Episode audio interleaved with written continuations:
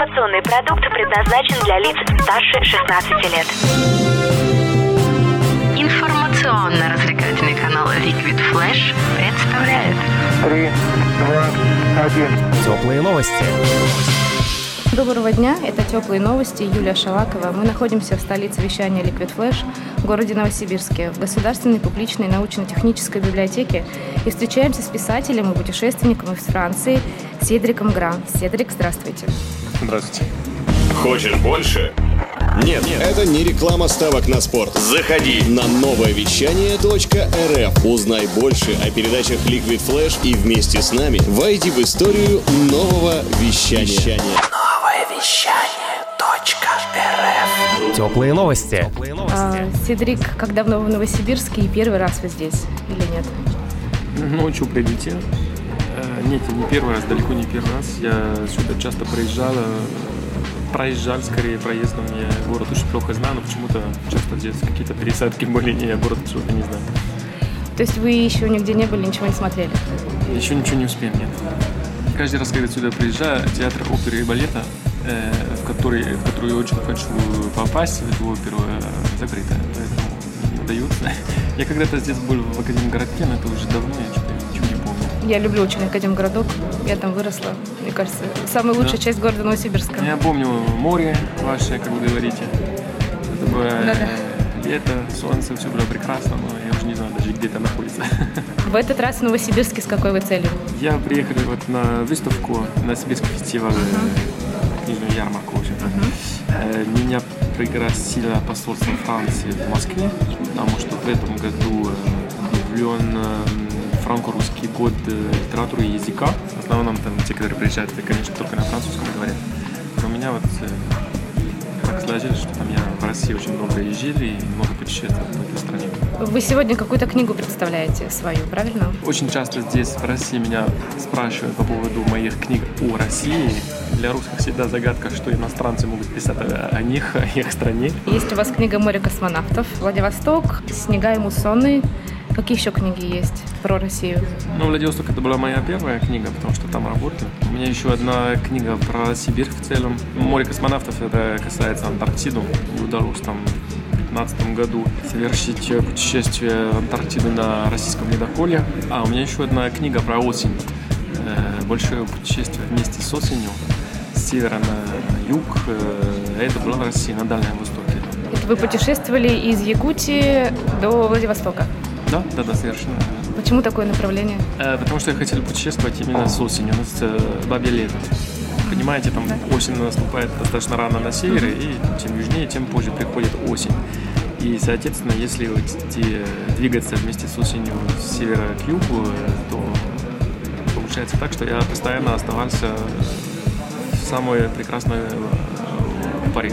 Действительно было прекрасно или вас все-таки встретила наша погода некими своими бурными проявлениями? Ну, естественно, был ну, и дождь, и снег ранее тоже были в горах. Э, Ну, а в основном э, прекрасная осень в прекрасной дальневосточной тайге, которую я очень люблю, потому что этот регион, он просто замечательный. И эстетично говоря, это было, наверное, мое самое красивое путешествие. Это приятно слышать, учесть, что где вы только не были, и в горах. э, Горы, горы, это совсем другой ландшафт. Тайга, горы. Я сейчас летом опять был в Кыргызстане в горах, в Тяньшан. Мне действительно тоже очень нравится в горах, но я очень люблю тоже побывать, где побольше, как сказать, зелени И медведи. И медведи. Ну, вообще-то жизнь. Просто человек, он нуждается в жизни. А в горах, ну и в Антарктиде то же самое, кстати, одна, один лед или какие-то минеральные какие-то камни, скалы, и все. Это жизни нет. Ну, про Антарктиду. Как так получилось, что вы попали на ледокол академика Федорова? Мне предложили. Я с радостью согласился, потому что возможности поехать в Антарктиду, по идее, нету. Но это только из Южной Америки, это очень сложно, дорого и, и вообще-то не туда, кстати, потому что в основном российские станции сейчас они больше на востоке Антарктиды. Ну, если, конечно, можно так сказать, потому что восток или запад ничего не значит, когда вы на, рядом с полюсом. Но, ну, в общем-то, в эту часть Антарктиды очень, очень сложно попасть, только с русскими или, ну, я не знаю, на французе, кстати, тоже недалеко, китайцы, ну, с каким-нибудь, с какой-нибудь официальной экспедицией от э, какого-нибудь э, государства. А вы там были с какой целью? Что изучали, смотрели? Я вас изучал. Э, моя цель это была, э, я должен был написать книгу про русских в Антарктиде. Ну или про русскую Антарктиду, можно так сказать. Вот. Эм, для, ну я там на французском пишу, но вообще на Западе, во-первых, мало знает, кто знает, что русские, они э, присутствуют в Антарктиде, ну в смысле в таком количестве русских ну, Советского Союза тогда было очень много баз, эм, потому что мы на Западе, естественно, ассоциируем Россию с Арктикой. Э, у вас там не так много льда, зачем вам еще там Антарктида? Ну, в общем-то, во Франции очень сильно интересовались, э, люди не знали, им стало очень интересно. А, русский вы начали изучать, э, когда первый раз в Россию попали или до этого еще? Нет, я русский язык не знал совершенно. Я когда попал в Россию, это было здесь недалеко, ну, относительно по, по, по русским меркам. в Омске я учился учился немножко. Вот я приехал, э, может, 3-4 слова не знал, не больше. Вот. Э, в школе у нас очень редко теперь, к сожалению, преподают русский язык. В университете, ну, это если только если учиться на переводчика, поэтому возможностей не особо нет учить язык у нас. Приехали сюда и, ну, в общем-то, купили себе словарь и, и начал слушать, как говорят, и повторять за людьми. У вас прекрасно получается. Еще какими-то языками владеете? Ну, да, в школе меня по немецкому учили, я сейчас забыл. И испанский неплохо еще как-то помню, ну и английский для бытового разговора. Но дело в том, что у меня появилась какая-то любовь к русскому языку, а у меня ни, ни к одному другому языку и не было такого желания выучить язык. Я даже считал, что я как-то не способен к языкам и что мне и на французском неплохо.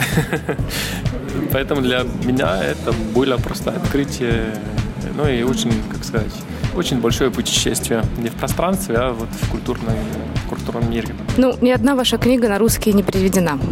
Ну, пока что нет. У вас замечательно получается говорить по-русски. Может быть, переведете хотя бы одну книжку? Во-первых, мое знание русского языка э, достаточно, как сказать, не литературное, у меня уровень не тот.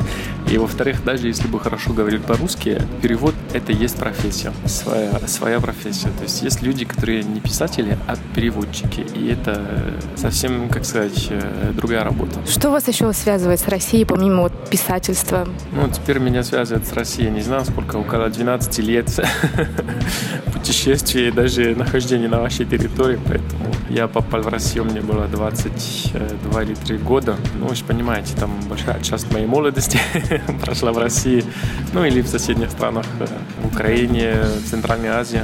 Кыргызстан, Таджикистан, это в основном в горах, конечно, было. Поэтому это как э, второй дом. То есть я сюда, когда приезжаю, ну, это, конечно, не моя родная страна, но я себя чувствую здесь комфортно. Не хотели бы переехать в Россию? Ну, я у вас уже жил, можете еще буду жить, я не знаю. Пока что я в Париже немножко. Четыре года вы жили во Владивостоке, да? Да, около трех э, с чем-то, да. Чем вы там занимались? Я возглавлял э, местный французский центр Альянс Францез. У вас такой же центр в Новосибирске есть тоже, в общем-то, я бывший коллега здесь э, своих коллег в Новосибирске.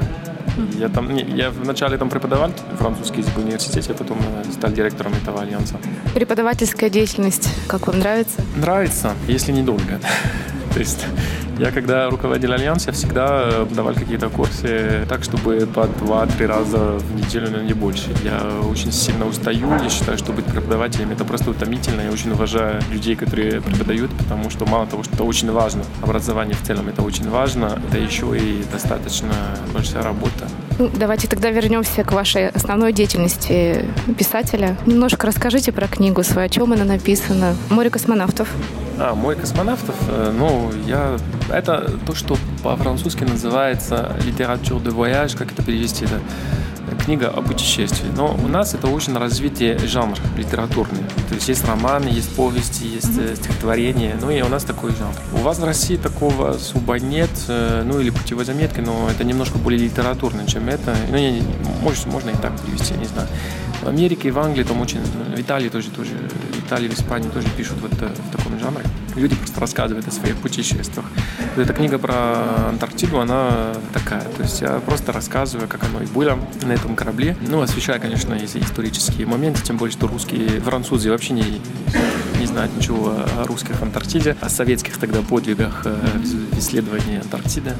Вот. Но я все рассказываю, смешивая и историю, и, и настоящее время, то, что, возможно, будет, ну, в общем-то, обо всем.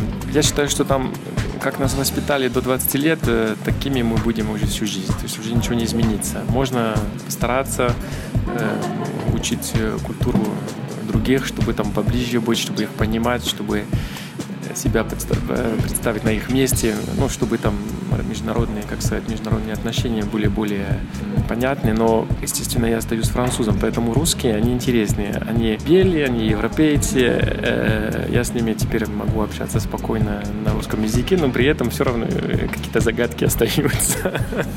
Я понимаю, что мы не совсем одинаковые в своих э, реакциях, эмоциях даже. Вот русская душа — это есть загадка, я не знаю. Ну, я думаю, даже для некоторых русских мы до сих пор сами для себя загадки.